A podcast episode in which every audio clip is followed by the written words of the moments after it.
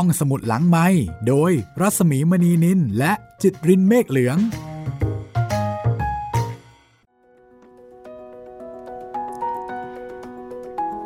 สวัสดีค่ะ ตอนรับคุณผู้ฟังเข้าสู่การเปิดทำการของห้องสมุดหลังไม้อีกครั้งหนึ่งนะคะ สวัสดีคุณจิตริน สวัสดีครับพี่หมีครับ วันนี้พบกันเป็นตอนที่ 8 แล้วเนาะ ครับผมค่ะของปลูกฝันไว้ในแผ่นดิน งานเขียนของลูเซีย บาเกดาโน อาจารย์รัศมีกฤษณมิตรแปลค่ะ แปลจากภาษาสเปนเป็นภาษาไทยเอ่อวันนี้เสียงก็ยังคงเป็นเสียงจากการ work from home ของเราสองคนนะคะ ครับ คือจริงๆ คุณจิตรินเนี่ย work from home ค่ะ แต่ว่าดิฉันครับผม work from studio นะคะ เพราะว่ายังอยู่ในช่วงที่คุณจิตรินยังต้องกักตัวเพื่อความปลอดภัย หลังจากนี้ไปก็น่าจะกลับเข้าสู่ภาวะปกตินะคะ ใช่แล้ว แต่ที่เบอิเรเชอาของมูริเอล ตอนนี้ไม่ปกติเลยนะเนี่ย ตอนนี้วุ่นวายมากว้าวุ่นจิตใจ ต้องใช้คำประมาณนั้นเลยเนาะว่าวุ่นค่ะครับ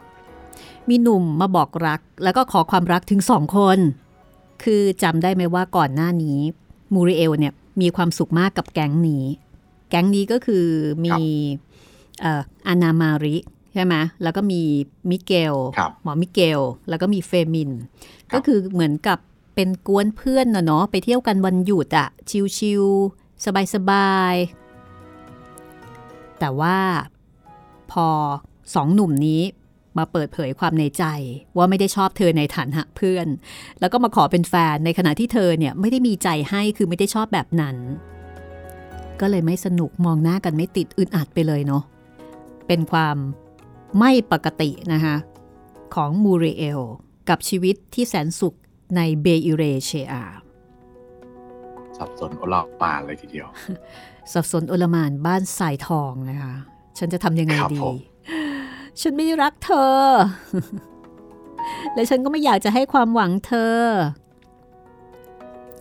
ในขณะเดียวกันค่ะ คนที่มูริเอลมีใจ คือพอเจอแล้วรู้สึกว่าแหมโลกมันสดใส วันไหนไม่ได้เจอนี่มันของโตเออแบบมันเซ็งๆเศร้าๆ ก็คือคุณคาเบียเนาะครับผมพอหนุ่มลึกลับคนนั้น แถมตอนที่แล้วยังมีคนมา พูดเรื่องไม่ดีเกี่ยวกับคาเบียร์ให้ฟังอีกอ่ามีคนคราวแอบนี้เลยเมายิงส์หมองเลย ใช่ คือไอ้คนที่เราไม่ชอบก็ดันมาขอความรักจากเรานะทำให้เราอึดอัดครับไอ้คนที่เราชอบก็ดันมีคนมาเมาส์ว่าอีตาคนเนี้ยมันดูแปลกๆวันนี้เราจะมาติดตามกันต่อ ว่านับจากวันนั้นเป็นต้นมา ชีวิตของมูริเอลในเบอิเรเชียจะเปลี่ยนไปอย่างไรบ้าง เดี๋ยวมาลุ้นแล้วก็เอาใจช่วยเธอนะคะ ครับ คุณผู้ฟังสามารถติดตามฟังรายการห้องสมุดหลังใหม่ได้ เหมือนเดิมตามปกติแม้ว่าเราอาจจะไม่ปกติไปนิดนึงนะคะ ช่องทางต่างๆ ยังคงเหมือนเดิมค่ะ ครับผมยังติดตามพวกเราได้ทุกช่องทางเหมือนเดิมนะครับ ทั้งทาง เว็บไซต์ แล้วก็แอปพลิเคชันของไทย PBS Podcast นะครับ ทาง Spotify Google Podcast Podbean แล้วก็ทาง YouTube Channel ไทย PBS Podcast นะครับแล้วก็สามารถติดต่อกับพวกเราได้นะคะ เสนอเรื่องใหม่ได้ แนะนำติชมรายการได้มี 3 ช่องทางด้วยกันค่ะ ครับผม ติดต่อกันได้ทั้งทางแฟนเพจ Facebook ไทย PBS Podcast นะครับ แฟนเพจของพี่หมีรัศมีมณีนินแล้วก็ทาง YouTube นะครับ คอมเมนต์ไว้ใต้คลิปที่ชมที่ฟังได้เลย เอะในช่วงที่คุณเก็บกักตัวอยู่นี่ YouTube ยังคง up เหมือนเดิมไหมคะ ยัง up เหมือนเดิมครับ ไม่มีวันหยุดอยู่แล้วครับ ตามคอนเซปต์รายการของเรา ไม่ว่าเราจะยังไงก็ไม่ว่าตามนะคะ ใช่ ฝนตกแดดออก แม้กระทั่งติดหรือโคว่าวิด ใช่ก็หยุดก็ยัเราไม่ได้ไม่มีวันหยุดใช่เรายอมไม่ได้ที่จะให้คนฟังไม่ได้ฟังครับ ห้องสมุดหลังใหม่ยังเป็นห้องสมุดที่คุณสามารถใช้บริการได้นะคะ ทุกวันค่ะ ที่นี่ไทย PBS Podcast เอาละเราไปกันต่อเลยนะคะ ที่ครับผมเบอิเร Beirut เชอาค่ะ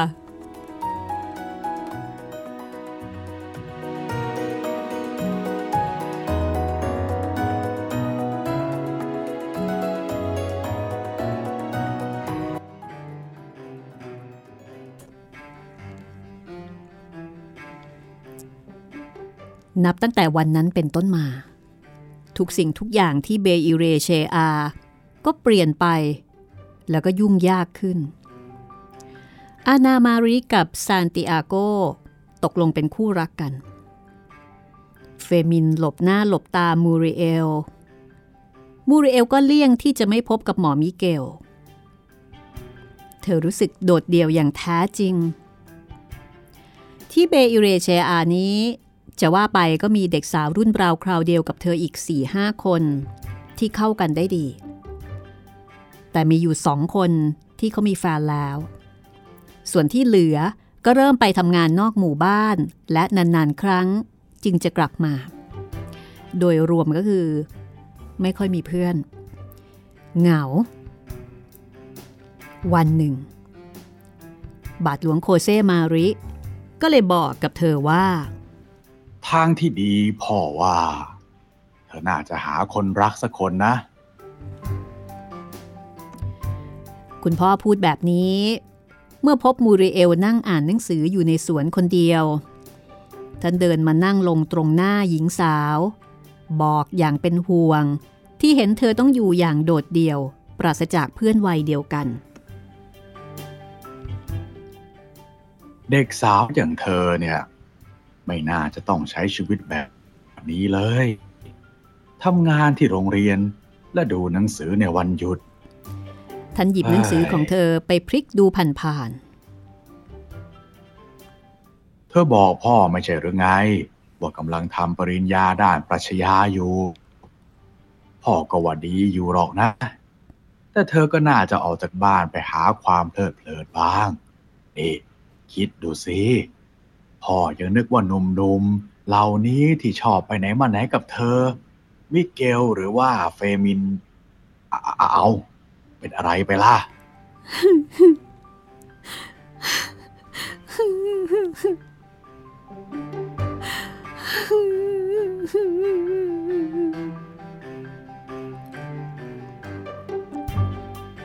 บูเรเอลร้องห่มร้องไห้ ร้องไห้เป็นวักเป็นเวร แล้วก็รู้สึกอายมาก บาทหลวงก็รอคอยอย่างอดทน จนกระทั่งบูเรเอลหยุดร้องไห้ แล้วก็บอกกับเธอว่าไม่ต้องกังวลใจไปหรอก ที่ร้องไห้ออกมา ท่านเพียงแต่เสียใจที่ทำให้เธอสะเทือนใจ โดยไม่ทันระวังคำพูดเกี่ยวกับชายหนุ่มสองคนนั่นคือทั้งสองคนนั่น อยากแต่งงานกับดิฉันค่ะคุณพ่อ พอมูริเอลบอกไปแบบนี้ บาทหลวงก็เบิกตากว้างหลังแว่นตาหนาเตอะคุณพระช่วย ทั้งสองคนเลยเหรอ เอาแล้วแล้วแล้วเธอทำยังไงนะแล้วแล้วเธอล่ะ ไม่ไม่คิดจะแต่งงานกับใครสักคนเลยเหรอ ไม่เลยค่ะ ทั้งสองคนเป็นคนที่วิเศษสุด แต่การจะรักใครสักคน ดิฉันต้องการบางสิ่งบางอย่างมากกว่านั้น และไม่ใช่เพียงเรื่องนี้เรื่องเดียว เรื่องโรงเรียนก็ด้วย ดิฉันว่าไม่ก้าวหน้าเอาซะเลย เรื่องนี้พ่อขอเถียงนะพ่อได้คุยกับพ่อแม่เด็กหลายคน แล้วทุกคนก็พอใจเธอมาก คุณพ่อคะคุณพ่ออย่าได้สับสนระหว่างความภาคเพียรกับความชำนาญ ดิฉันไม่ได้คิดจะถอนตัวกลับอย่างที่พวกเขากลัวกันอยู่ ส่วนเรื่องที่ดิฉันจะสอนดีและประสบความสำเร็จนั้น เปล่าเลยค่ะ ดิฉันคิดว่าดิฉันล้มเหลว บางที ดิฉันคิดว่าควรจะไปจากที่นี่ซะด้วยซ้ำบาทหลวงมองดูมูเรเอลอย่างแปลกใจ ด้วยท่าทีตกใจไม่น้อย นี่เธอพูดจริงๆเหรอเนี่ย มูริเอลยอมรับ เธอทำให้พ่อตกใจมากนะเนี่ย และพ่อคิดว่าเธอทำไม่ถูก พ่อรู้ว่าวันหนึ่งเธอก็ต้องไป อาจจะแต่งงานหรือได้งานใหม่ที่ดีกว่า แต่พ่อแปลกใจที่เธอจะทิ้งงาน เพราะเธอรู้สึกเศร้าใจ หรือเพราะเด็กๆไม่ฉลาดนักต่อหน้าผู้ตรวจการ เธอเป็นคนเข้มแข็งมูเรียลและการหันหลังให้สิ่งเล็กน้อยเหล่านี้ ไม่ใช่ลักษณะนิสัยของเธอเลย ดิฉันมาเพื่อสอนเด็กๆให้รู้ว่าเบยิโดดอลโฟสคือใคร แต่แทนที่จะเป็นอย่างนี้ ดิฉันกลับแน่ใจว่า การที่เรารู้ว่าต้องใส่น้ำยาที่ทำจากต้นยูคาลิปตัสเอาไว้ในเล้าไก่นั้นสำคัญมากกว่า ดิฉันไม่สามารถจะทำให้เด็กของโรงเรียนของดิฉันแม้แต่คนเดียวเชื่อว่า ถ้าเขาเรียนหนังสือ ไม่ว่าเขาจะประกอบอาชีพอะไร เขาจะทำได้ดีกว่าไม่รู้หนังสือ เพราะความรู้จะช่วยเขาได้ แต่เด็กๆก็ยังเชื่อว่า แม่วัวจะให้นมได้เท่าเดิม แม้ว่าพวกเขาจะรู้จักกระจายคำกริยา รีดนมวัว หรือไม่ก็ตาม บางครั้งดิฉันก็คิดว่า พวกเขาก็มีเหตุผลเหมือนกันเฮ้โง่จริงๆ ช่างโง่สิจริง ๆ ผู้หญิงที่รู้จักคิดอย่างเธอ สามารถจัดการกับเด็กๆเหล่านั้น ได้อย่างที่เธอปรารถนาทีเดียว อย่างไรเหรอคะ โดยไม่ต้องรอสิ่งมหัศจรรย์แต่อย่างใดทว่า เธอต้องรู้จักรอคอยอย่างสงบ ไม่ต้องไปคิดถึงโรงเรียนหรือผู้ตรวจการพ่อรู้ว่าเธอทำได้ดีแล้ว เรื่องที่พ่อห่วงก็คือ การที่เธอต้องอยู่คนเดียว ซึ่งพ่อได้พูดไปแล้ว พ่อว่านะ มันอาจจะทำให้เธอห่อเหี่ยวใจ อีกไม่นานก็จะปิดเทอมแล้ว ไปพักผ่อนเสีย ลองหาอะไรสนุกสนุกทำอย่าอยู่บ้านทั้งวัน แล้วค่อยกลับมา เมื่อเธอได้เปลี่ยนบรรยากาศแล้วนั่นแหละ เธอถึงจะรู้ว่า ควรเป็นครูอยู่ที่นี่ต่อไปหรือไม่ แต่อย่าด่วนตัดสินใจตอนนี้เลย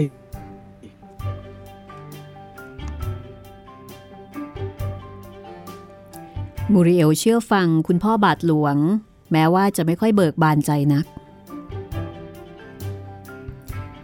เธอลงมือเช็ดจักรยาน เพื่อนำกลับมาขี่ใหม่อีก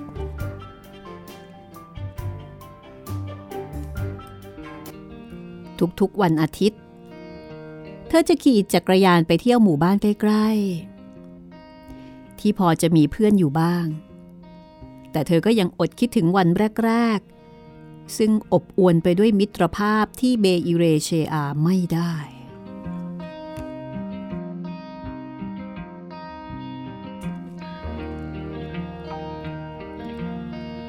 ต่อมาน้องชายของเธอมาเยี่ยม ซึ่งทำให้เธอดีใจมาก น้องชายจะมาอยู่ที่นี่สองสาวัน เพื่อพักฟื้นหลังจากถูกข้อสอบน็อก คือสอบสี่วิชา แต่ว่าสอบผ่านเฉพาะพละศึกษาเท่านั้น ก็เลยกะว่าจะมาแสวงหาความสงบที่นี่ แต่มูเรเอลคิดว่าน้องชายมาเพื่อที่จะหลบหน้าทุกๆ คนในบ้านมากกว่า เพราะว่าสอบสี่วิชาผ่านแค่วิชาเดียว อย่างไรก็ตาม การที่น้องชายมาเยือนเบอิเรเชอา ก็ทำให้มูเรเอลตื่นเต้นดีใจ เขาเอาผ้าคลุมผมที่น่าเกลียด มาฝากเธอผืนหนึ่ง ร้ายไปกว่านั้น เธอต้องใช้มันทุกวัน เพื่อที่จะเอาใจเขาในระหว่างที่เขาอยู่ที่นี่ แล้วก็ต้องเอาคลุมไปโรงเรียนด้วย น้องชายของเธอทำตัวราวกับมหาเศรษฐี โดยการบริจาคเงิน 25 เปเซตาใส่กระป๋องที่รวมเงินกัน เพื่อซื้อหนังสือ ซึ่งต่อมาเขาก็ยังกล่าวถึงเงิน 25 เปเซต้านี้ในจดหมายทุกฉบับที่เขาเขียนถึงเธอสองวันแรกผ่านไปด้วยดี เธอกับน้องชายซ้อนท้ายจักรยานกันไปเที่ยว ว่ายน้ำเล่น แล้วก็อาบแดดกันอย่างสำราญใจ แล้วก็ยังได้ปีนไปเก็บลูกพรำกินบนต้นด้วย ทั้งคู่สนุกกันมากตลอดวันเสาร์และอาทิตย์ แต่วันจันทร์ซึ่งมูริเอลต้องไปทำงานนี่สิ ไข่เม่ต้องอยู่คนเดียว ดังนั้นบาทหลวงก็เลยชวนเขา ไปร่วมการสนทนาอบรมเกี่ยวกับจิตวิญญาณกับพวกหนุ่มสาวในหมู่บ้านและละแวกใกล้เคียง ตามด้วยการรับประทานอาหารว่างร่วมกัน และตั้งแต่นั้นเป็นต้นมา น้องชายที่รักของเธอก็ลืมเธอเสียสนิททีเดียว เขาจะคิดถึงเพื่อนๆหนุ่มสาวในหมู่บ้าน หากจะคิดถึงพี่สาวก็เฉพาะตอนมีปัญหา เช่น กระดุมเสื้อหลุดกางเกงขาด หรือจะขอยืมเสื้อกันหนาว สรุปก็คือ วันที่มูริเอลฝันไฟได้มาลายหายไป เขาคิดกระทั่งอยากไปเก็บถั่วกับเปโยและโตมัส และเขาก็ยึดจักรยานของเธอไป แล้วก็เอาไปขี่เล่นน้ำกับบรรดาเพื่อนใหม่ของเขา โชคดี ที่เขากลับไปเสียก่อน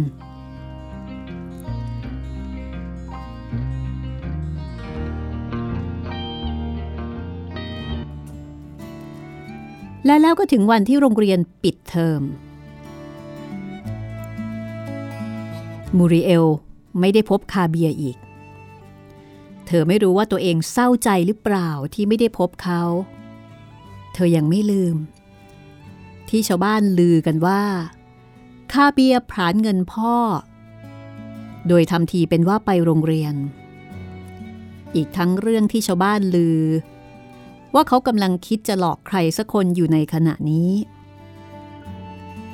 คาเบียเคยบอกมูริเอลครั้งหนึ่งว่าเขาเชี่ยวชาญเรื่องการเกษตร และเธอก็เชื่อ เธอรู้ดีว่า ชาวบ้านชอบนินทา ขี้อิจฉา และไม่เข้าใจผู้อื่นมูริเอลมั่นใจว่าคาเบียเป็นคนฉลาด น่าคบ อัธยาศัยดี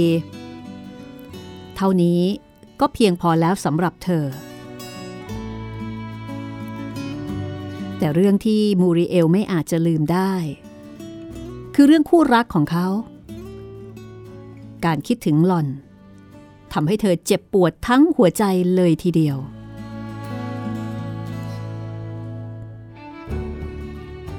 และแล้ววันหนึ่ง มูริเอลก็จัดกระเป๋าร่ำลาเด็กของโรงเรียน ลาครอบครัวที่เธออาศัยอยู่ เพื่อนๆและบาทหลวง ซึ่งสัญญาว่าจะสวดภาวนาให้ในมิสซาทุกวัน มูริเอลขึ้นรถประจำทางสับปะรังเคคันเดิม ที่เต็มไปด้วยตะกร้ากล่อง หีบหอ่อปูเลงปูเลงพาเธอกลับเข้าเมืองอีกครั้ง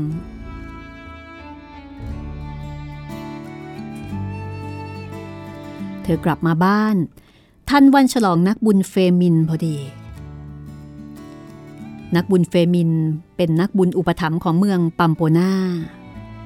งานฉลองจะมีขึ้นในวันที่ 7 กรกฎาคมของทุกปี ทุกคนที่บ้านตอนรับเธออย่างเอิกกระเริก แม่บอกให้เธอไปหาหมอฟัน และต่อด้วยร้านทำผม แล้วก็ยังซื้อชุดแสนสวยให้เธอสองชุด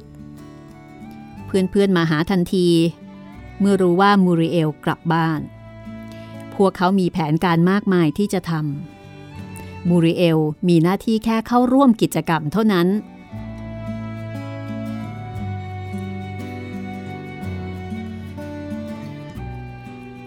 มูริเอลคงจะคุ้นเคยกับการที่ต้องทำงาน พอกลับมาอยู่บ้านช่วงปิดเทอม เธอจึงรู้สึกแปลกมาก ที่ตื่นนอนแล้วไม่มีอะไรทำนอกจากออกไปเดินเล่นหรือว่ายน้ำครั้นค่ำลง พอเข้าบ้าน เธอก็มองหาสมุดของนักเรียนเพื่อตรวจการบ้าน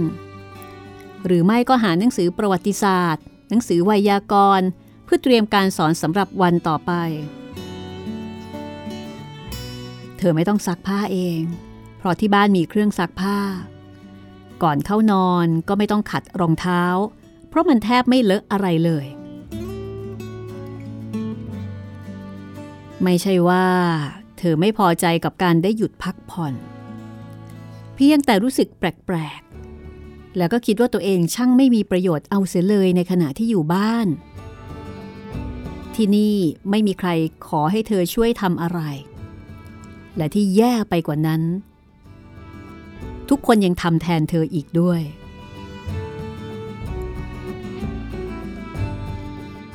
อย่างน้อย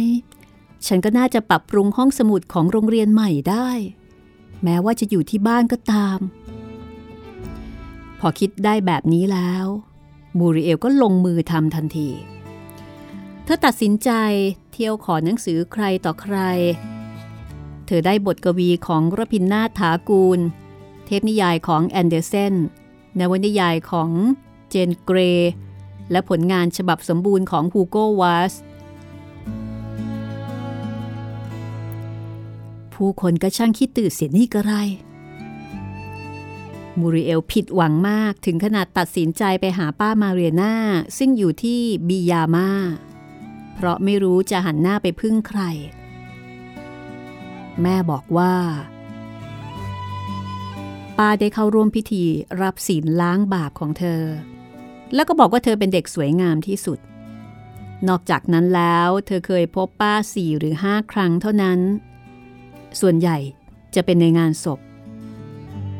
ถึงแม้ว่า จะมีการส่งความสุขให้กันทุกวันคริสต์มาสก็ตาม การไปเยี่ยมป้าซึ่งเกือบจะเหมือนเรื่องนวนิยาย หูป้าไม่ค่อยได้ยินแล้วทำให้มูริเอลต้องพยายามอย่างยิ่งยวด ที่จะทำให้ป้าเข้าใจ ว่าเธอคือมูริเอล ลูกสาวของไคเม่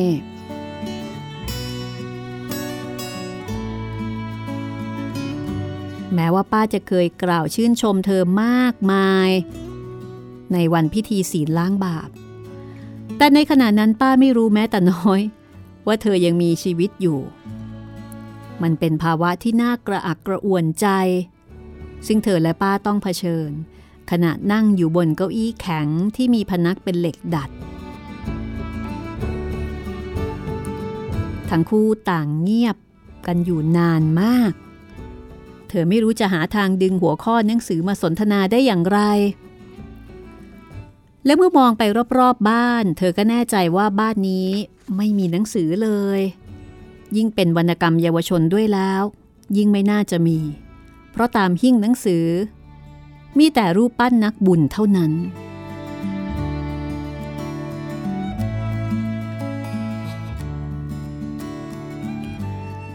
จู่ๆ ป้าก็สนใจเรื่องโรงเรียนขึ้นมาทำให้เธอเริ่มบทสนทนาไปในทิศทางที่ต้องการ และเมื่อมูริเอลบอกป้าว่า หนังสืออะไรก็ตาม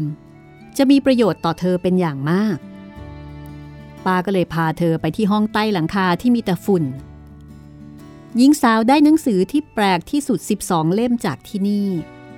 เริ่มตั้งแต่เรื่องฆวนนิต้าที่แสนดี จนถึงชุดสองเล่ม ที่ชื่อลูกธนูกับนักรบ แล้วก็มีเรื่องของจูลส์ เวิร์นอีกสองเล่ม ซึ่งตีพิมพ์ก่อนที่ผู้เขียนจะเสียชีวิตขั้นอยู่ มูริเอลตื่นเต้นแล้วก็ดีใจมาก จนการจูบลาก่อนจากกับป้าวันนั้น เป็นการจูบที่ออกมาจากใจอย่างแท้จริง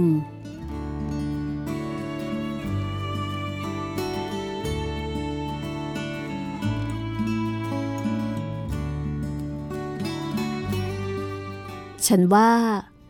ป้าคงจะเอ็นดูฉันไม่น้อย เพราะวันต่อมา ป้าโทรศัพท์มาหาฉัน แล้วก็บอกให้ฉันไปเอาลูกพีช ซึ่งป้าเตรียมไว้ให้จากสวนของป้า บ่ายวันนั้น ฉันตั้งใจจะไปดูภาพยนตร์กับเพื่อนๆ แต่ฉันก็ยกเลิก แค่หนังสือสองเล่มของจูสเวิร์นก็คุ้มค่าแล้วที่จะไปเยี่ยมป้า ป้าให้สมุดแบบฝึกหัด หนังสือเด็กสองเล่มของสำนักพิมพ์อาร์เจนตินา และสีอีกหลายกระป๋องพร้อมกับผลไม้ มันจะเป็นประโยชน์ต่อโรงเรียนของหนูไหม สีนี่ ลุงเอนริเก้ ชอบทาสีมาก ป้าไม่อยากจะทิ้งสีเหล่านี้ ลุงเอริเก้เสียชีวิตไปแล้ว ป้าก็เลยยกสีให้กับเธอ มูริเอลตอบป้าว่า สิ่งที่ป้าให้มาเป็นประโยชน์ต่อเธอมาก โดยเฉพาะสี แม้ว่าจะเป็นสีที่ใช้กับผู้กันใหญ่ และเธอยังไม่รู้ว่าจะเอาไปทำอะไรก็ตาม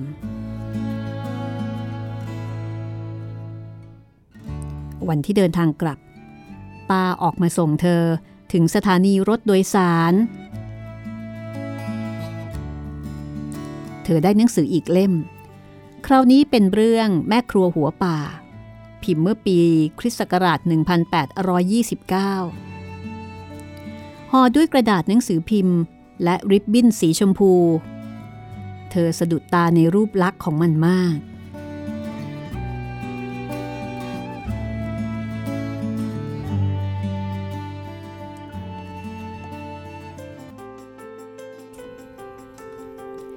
ป้าดึงตัวเธอออกมา เพื่อจะพูดอะไรด้วย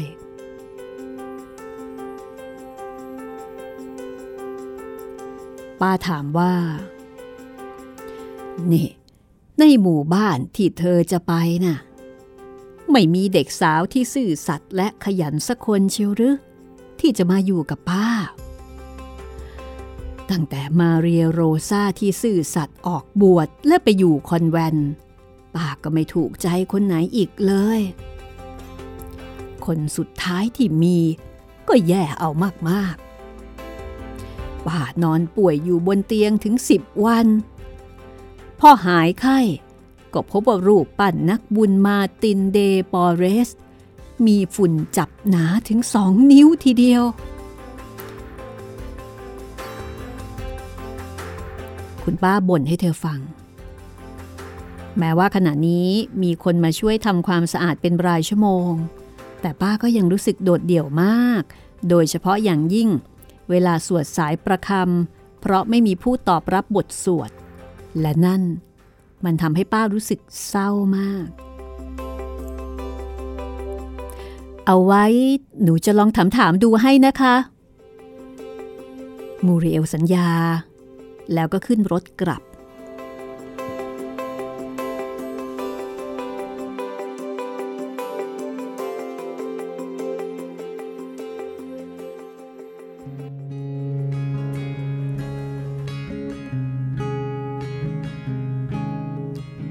ญิงสาวกลับมาหมู่บ้านอย่างมีความสุข พร้อมด้วยหนังสือ ลูกอมที่จะเอามาแจกเด็กๆ ในชั้นเรียนวันแรก พร้อมทั้งพลังชีวิตที่จะเริ่มต้นทำงานอีกครั้ง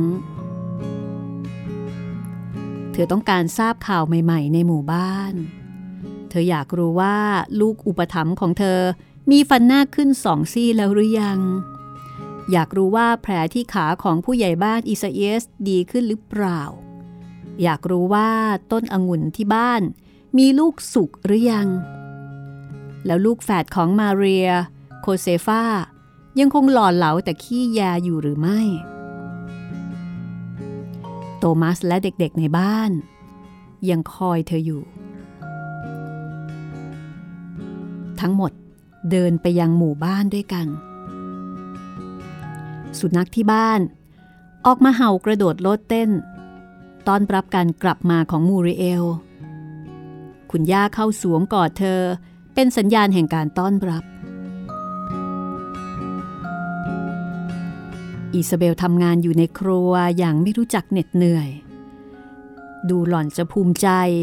ที่ได้พิสูจน์ให้บรรดาเพื่อนบ้านเห็นว่า ครูที่มาอยู่บ้านของเธอไม่ได้จากไปถาวร บ้านอื่นๆ เขาต้อนรับแขกกันอย่างไร จึงจากเจ้าของบ้านไปอย่างรวดเร็วเช่นนั้น คือครูคนก่อนๆที่ไปอยู่บ้านอื่นๆ ในหมู่บ้าน อยู่ได้ไม่นาน ก็ไปเลย มีมูริเอลนี่แหละ ที่ไปแล้วก็กลับมาทำให้อิซาเบลภูมิใจมาก จริงๆแล้ว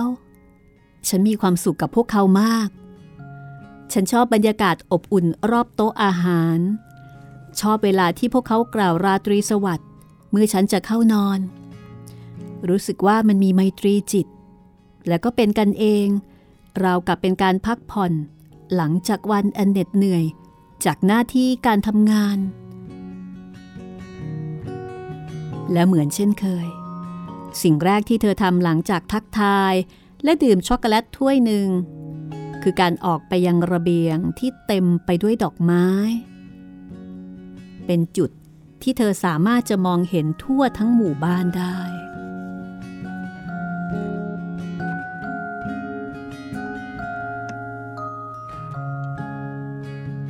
สวัสดีครับ โคเซโชอารานาพ่อของโคเซ ซึ่งกำลังทาสีหน้าบ้านอยู่ โบกมือที่ยังถือแปรงยิ้มทักทายมูริเอล หญิงสาวดูเขาทำงานอยู่ครู่หนึ่ง เขาทาสีอย่างคล่องแคล่วขึ้นลงขึ้นลง ดูแล้วก็ไม่น่าจะยาก มูริเอลก็เลยคิดว่า เธอก็น่าจะทาสีเองได้อยู่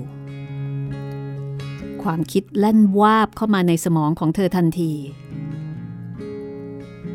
ฉันจะทาสีภายในห้องเรียนก่อนโรงเรียนจะเปิดเทอม มันไม่น่าจะเป็นงานหนักเกินไป หากจะมีใครเอาบันไดมาให้ฉัน มูริเอลตั้งใจว่า ห้องเรียนสีขาว จะกลายเป็นห้องเรียนใหม่ และเธอมั่นใจว่าเด็กๆ จะเรียนหนังสืออย่างมีความสุข ยิ่งคิด เธอก็เห็นว่า มันเข้าทีฉันจะต้องเริ่มเดี๋ยวนี้ แล้วก็จะต้องเก็บเป็นความลับด้วย เด็กๆจะรู้ไม่ได้ เธอต้องการให้เด็กๆ ตื่นเต้นดีใจ เมื่อถึงเวลาเปิดเทอมมูริเอลรีบก้าวลงบันได แล้วก็เดินไปที่บ้านอาราน่า เธออยากทราบว่า จะไปซื้อสีขาวได้ที่ไหน และหากเขาไม่ใช้บันได เขาจะให้เธอยืมบันไดสักสามสี่วันจะได้ไหม อาราน่าตอบรับด้วยความเต็มใจ เขาจะให้เธอยืมบันไดและแปรงทาสี ส่วนในเรื่องของสีนั้น เธอก็ไม่ต้องเป็นธุระแต่อย่างใด เพราะสีที่เขาทาจะเหลือพอสมควรทีเดียว เขายินดียกให้เธอ เพราะเขาเองก็ทาสีบ้านเสร็จวันนี้แล้ว มูริเอลดีใจมาก เธอมีความฝันอันบันเจิด ที่จะเนรมิตโรงเรียนใหม่ นักเรียนของเธอจะมีห้องเรียนที่สวยงามสำหรับการเริ่มต้นในเทอใหม่นี้ และพวกเขาจะได้อยากมาเรียนหนังสือมากขึ้น ฉันกลับมาที่เบอิเรเชอาอีกครั้ง หมู่บ้านเล็กๆ ที่พระเจ้าเท่านั้น จะทรงทราบว่าส่งฉันมาที่นี่ทำไม แต่หมู่บ้านนี้ต้องการฉัน ต้องเป็นฉัน เท่านั้นจริง ๆ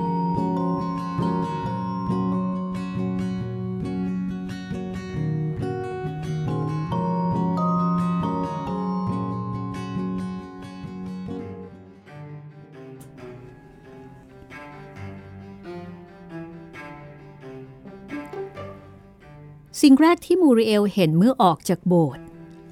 คือบันไดและถังสีขาวสองถังใหญ่ ๆ อยู่หน้าประตูโรงเรียน เธอหิ้วมันเข้าไปในห้องเรียนแล้วก็มองไปรอบๆ วันปีที่ล่วงเลย ทิ้งร่องรอยเศร้าหมองอยู่ทั่วไป สภาพหลังคาบอกให้รู้ว่า ที่เบอิเรเชอานี้ฝนตกบ่อยมาก โดยเฉพาะอย่างยิ่ง คงยาก ที่จะปิดรอยหยดน้ำข้างหน้าต่าง แต่เธอบอกตัวเองว่า เธอจะไม่ท้อแท้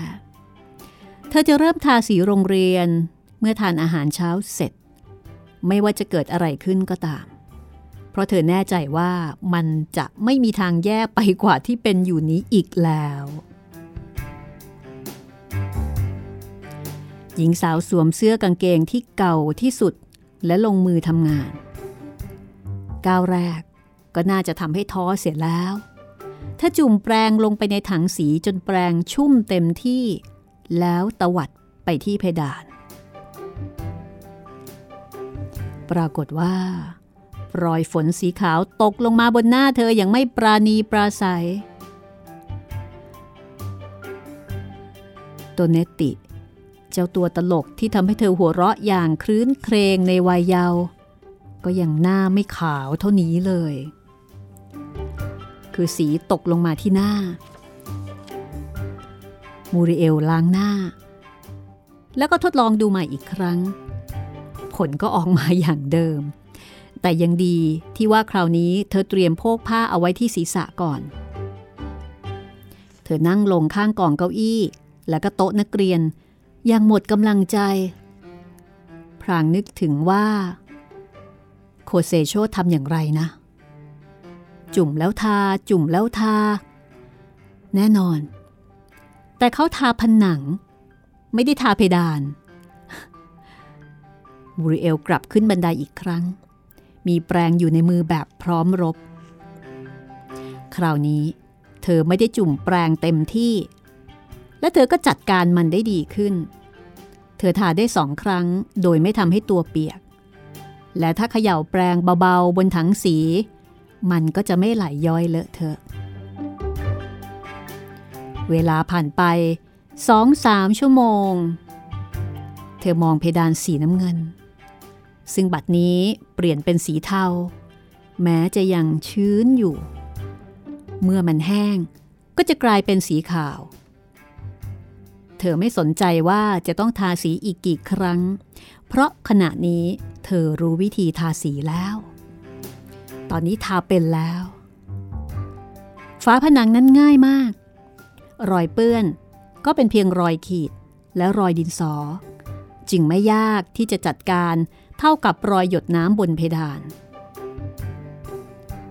มูริเอลพอใจกับผลงาน และรู้สึกเหนื่อย เธอกลับบ้าน เพื่อไปกินข้าว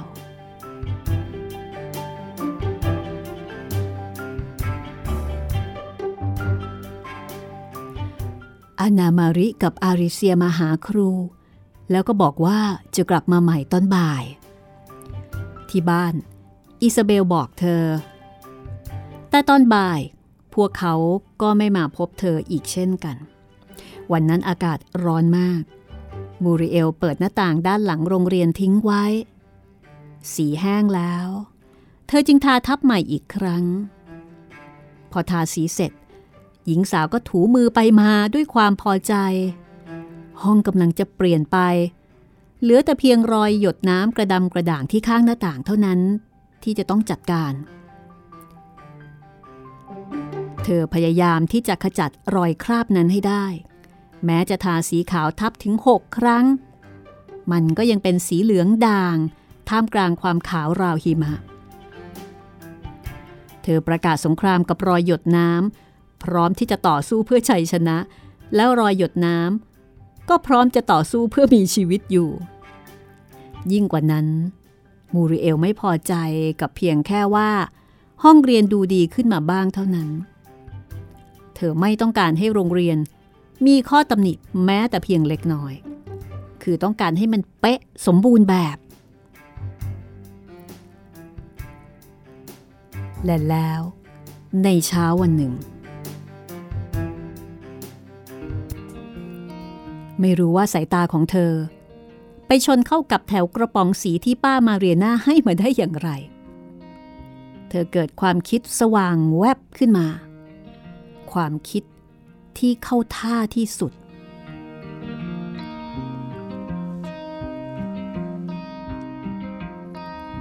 ใช่แล้ว ฉันมีผู้กันอันเล็ก ที่โคเซโชให้ยืมมา แล้วเธอก็เปิดขวดสีเหลืองอมส้ม กัดฟัน อย่างคนที่ตัดสินใจแล้ว ว่าจะเผชิญหน้า กับรอยหยดน้ำนั่น หญิงสาวละเลงสีอย่างพึงพอใจ ครู่หนึ่งหลังจากนั้น เธอจึงลงบันได แล้วก็มาพินิษพิจารณาผลงานของเธอ ฉันชนะแล้ว บัดนี้บนเพดานขาวที่มีรอยเปื้อน เธอทำให้รอยเปื้อนนั้น กลายเป็นพระอาทิตย์สีเหลืองอมส้ม กำลังแย้มยิ้มเปล่งรัศมีเรืองรองไปทั่วเพดาน แล้วก็ไล่ลงมาถึงฝาผนังอีกเล็กน้อยด้วย คือจัดการรอยเปื้อนที่จัดการไม่ได้ ให้กลายเป็นรูปพระอาทิตย์ซะเลย หญิงสาวพอใจจนสามารถจะชมตัวเองได้อย่างไม่กระดากปาก รู้สึกตัวร้อนสู้ในความสำเร็จ เธอตัดสินใจว่าจะให้ผนังทั้งสี่ เป็นตัวที่จะทำให้ห้องสว่างสวัย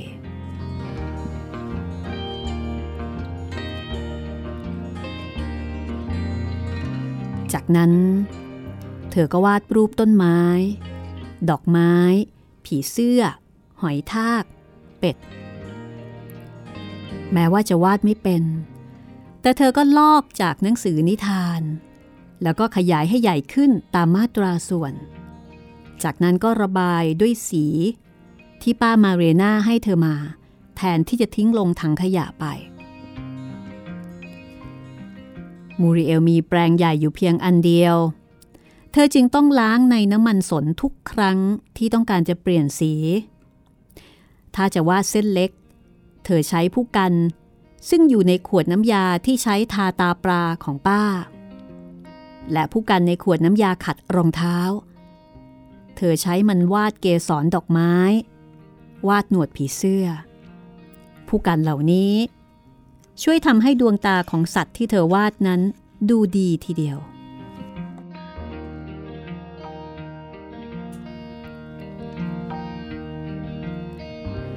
ห้องเรียนของเธอดูสวยงามมาก มูริเอลไม่เคยฝันเลยว่า จะมีโรงเรียนที่งดงามขนาดนี้ แม้แต่ในช่วงแรก ๆ ที่เธอปราบปลื้มกับการได้เป็นครู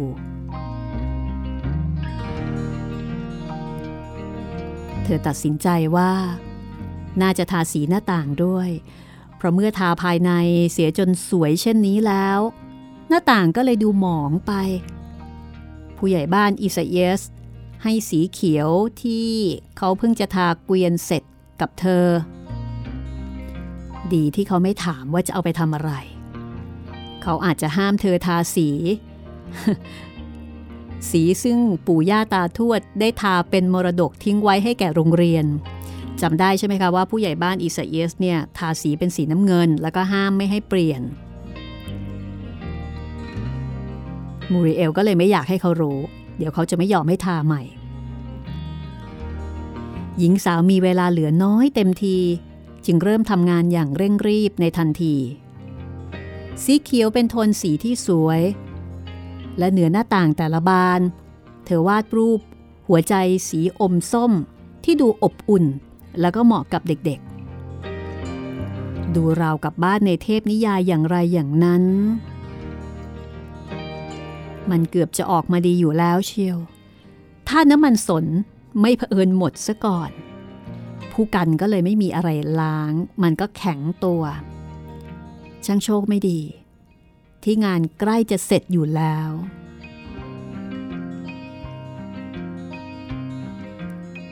ในขณะนั้น รถแทรกเตอร์คันหนึ่ง วิ่งมาตามถนน ในขณะที่พระอาทิตย์ลับหายไปแล้ว แต่มูริเอลยังอยากจะทาสีหน้าต่างให้เสร็จแม้ว่าเธอจะรู้สึกเหนื่อยแล้วก็ตาม รถแทรกเตอร์ หยุดที่ข้างรัว้ว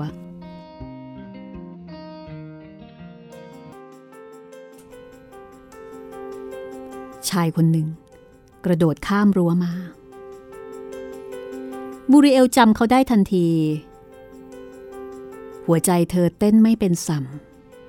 ในขณะที่มือยังคงทาสีต่อไป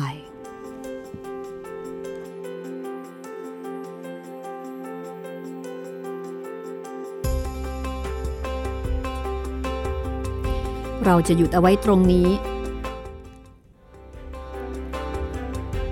เราจะหยุดเอาไว้ตรงนี้ก่อนนะคะ คุณจิตริน ครับผมแหมกำลังฟังเพลินๆเลยตอนนี้ ก็ให้คุณผู้ฟังลองเดานะคะว่า คนที่ทำให้มูริเอล หัวใจเต้นไม่เป็นจังหวะ คือใครแหมคงจะมีไม่กี่คนหรอกครับที่จะ ทำให้คุณครูคนนี้เป็นแบบนี้ได้ แน่นอนนะคะ คงไม่ใช่หมอมิเกลเนาะครับผม แล้วก็คงไม่ใช่แล้วก็อีตาคเฟงรมินไม่ใช่เฟรมินด้วย ใช่ใช่ใช่อ่าสองคนนั่นอืมก็อาจตัดจะททิ้งไปได้เลยำแต่อาจจะทำให้ใจเต้นแต่ว่าเต้นอีกแบบหนึ่งไหมเต้นแบบโอ้ไปไกลๆได้ไหม อยู่ด้วยแล้วลำบากใจเหลือเกิน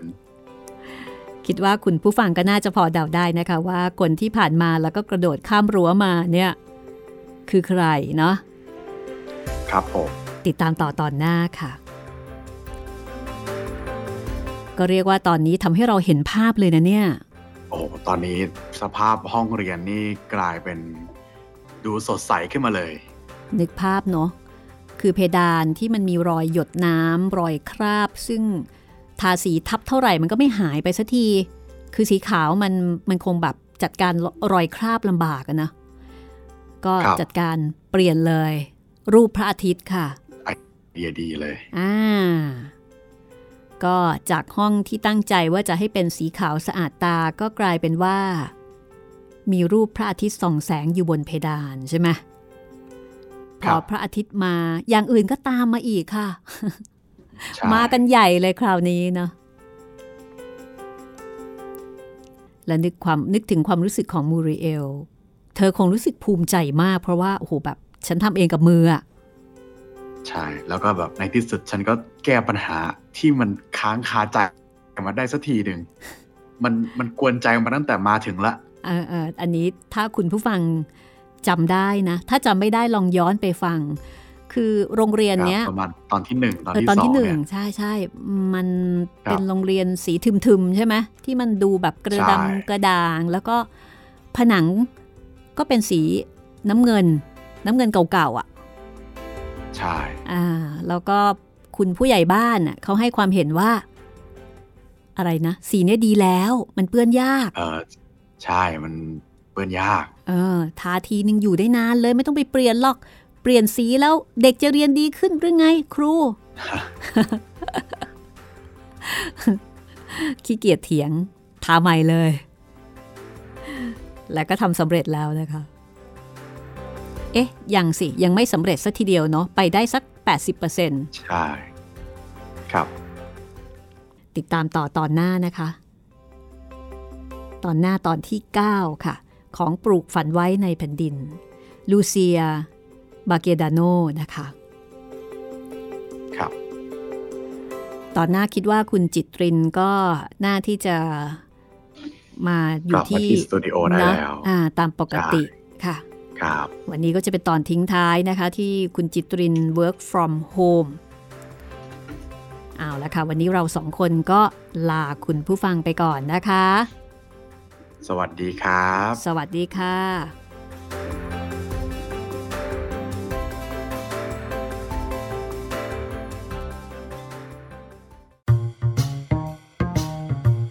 ห้องสมุดหลังไม้โดยรัสมีมณีนินและจิตรินเมฆเหลือง